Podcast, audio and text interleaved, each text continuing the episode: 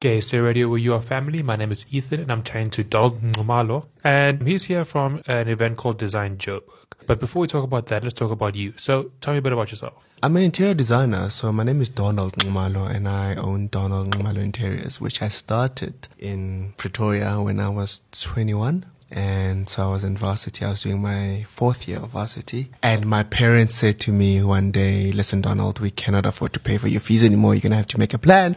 And then that's how I began, uh, just doing work on the side, which then became full-time work and soon realizing that I had a business. So you were doing this while you were studying? Yeah. Were you studying interior design? I was studying interior design at Tshwane University of Technology, TUT, at the arts campus in CBD.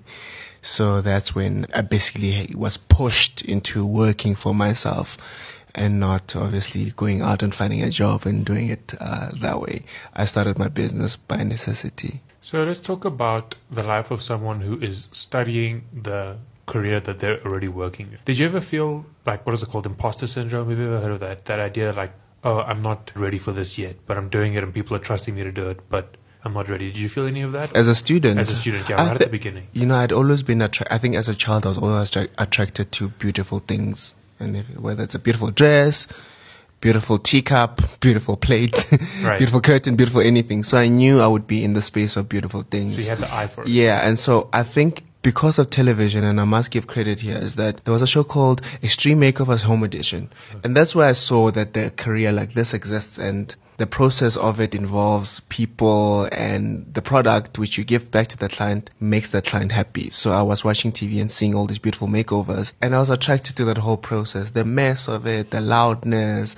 But at the end, after all this chaotic process, you have a beautiful interior and people were happy. And so while studying, I never for a second thought I didn't belong there. I knew that it felt right. I mean, I could have been failing some subjects, but I wasn't at all feel like I wasn't meant to be there. I knew I needed, I wanted to be there since I was 16. Okay, okay. Mm. So what does a typical interior design job entail? Like, what do you actually do?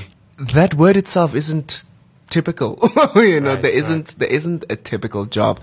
I know. I, I mean, I'm involved in projects like guest lodges. There's boutique hotels. There's embassies which require huge amounts of confidentiality, access controls, working for the government too, access controls, like there's differences in how you execute the job. But I find that the processes could be somewhat similar. A baby's room, I've done right after coming from doing work for an ambassador, an entire 12 bedroom home.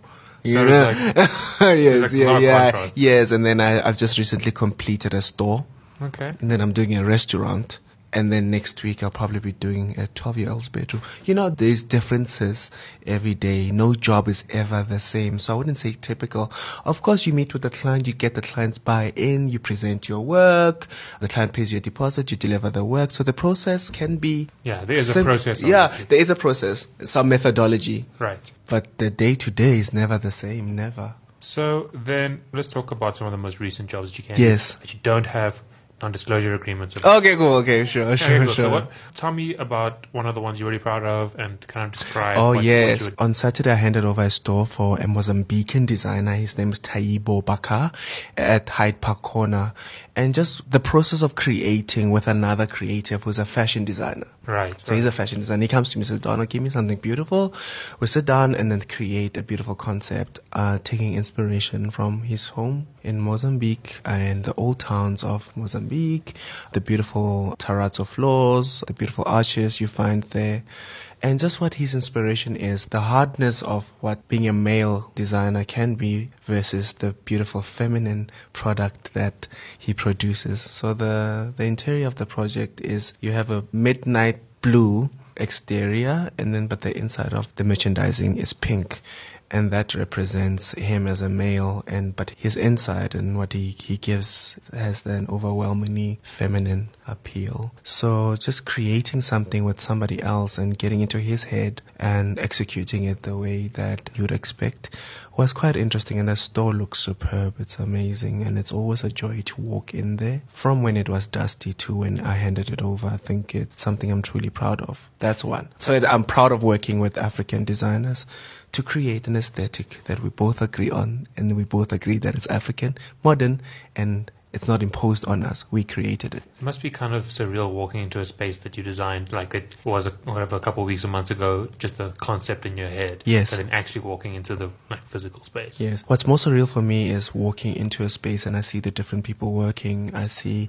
the tiler doing his work. I see the painter doing his work, the ceiling guy, the lighting, the electrician, the, I see the wallpaper man installing. I see people hanging beautiful dresses. So there's people at every single thing you look at, somebody, a hand is behind that. And so this concept that I've come up with is able to produce and give work to so many people. I sometimes stand back and I go, wow, I mean, there could be up to 100 people on site on something that I've created. That I think is something, I mean, I go to sleep at night and thinking, this is actually amazing. I love that about my job. Yeah, like you get to employ people. Yes, and you know, of course, the end product is this beautiful interior that, of course, I look at and I'm proud of, and the client is happy, and somebody who's a client walks in there and gets a visual experience, but there's music playing, there's beautiful candles burning, so it's a whole sensory experience. I enjoy that. Okay. What does your house look like? My house, uh, you, you know, like the builder, his house is never finished, but mine actually is. I I took some time last year I mean, I after going through burnout, I thought to myself, you know, I do all these beautiful homes and I give so much to my clients. What would my home look like? And I found that I didn't even know what my favorite color was. Wow. You know, so part of my own therapy was going through each room in my house and making it as I wanted it and not what it is. Cause some of it can be, oh, that the chair. If anybody's interested, they'll r- recognize this. The chair that the client didn't want. The wallpaper that was rejected Ah, from, right. like, or that vase that the client said, take it away. But this, I took the time to actually create a space that reflected me and I'm most proud of that. Yeah. So now I can come home and it reflects me. Okay, so let's t- just do a visual, a mental picture. Yeah, Walk in, a very comfortable. com- the front door. Walk, walk, I li- so I live in an apartment, uh, a two-bedroom apartment, and purposely so because in my kind of career and having a furniture showroom would be most likely to be a hoarder. Right, right. Gotta So force I- yourself. Yeah, so I've forced myself to live and literally living with the bare necessities. Mm. So I've got a beautiful sofa, feathered, so it's quite comfortable. It's in a blue denim color. And I have one occasional chair for a guest because I don't like to entertain at my own home. I like to have it as a sacred space. I've got, right. I've got a coffee table uh, full of candles. I light my candles every day. I like my diffusers every day. I like to be in a space that smells divine. So it's the couch and a TV on an easel. If we are, That's- yeah, yeah, it That's is. unique. Yeah, no, I love, I love, I love having my TV, and everybody that walks in goes, "Wow, we like your TV." I've got beautiful artwork. I've got artwork. There's some artists that I really love, like Banele Khoza. I've got that. I've got Nick Walsh hanging over my couch, my sofa. I've got, oh my goodness, some art that I've collected when I was in New York. I've got some objects that I've collected when I was in Brazil. So all these things, and being handmade is something that I am particularly drawn to. So my space is my treasures. Yeah, it's all the things you hold most dear. Absolutely. Awesome. Yeah. Okay, so we're going to finally talk about Design Joburg. What Oh, is yes. Design Joburg? So Design Joburg is a showcase of the top designers in South Africa coming together to collaborate with different product makers on a platform that you're given and you basically get a flooring guy, wallpaper guy and everybody and you work as a designer, you come up with a concept and you put together a magnificent room.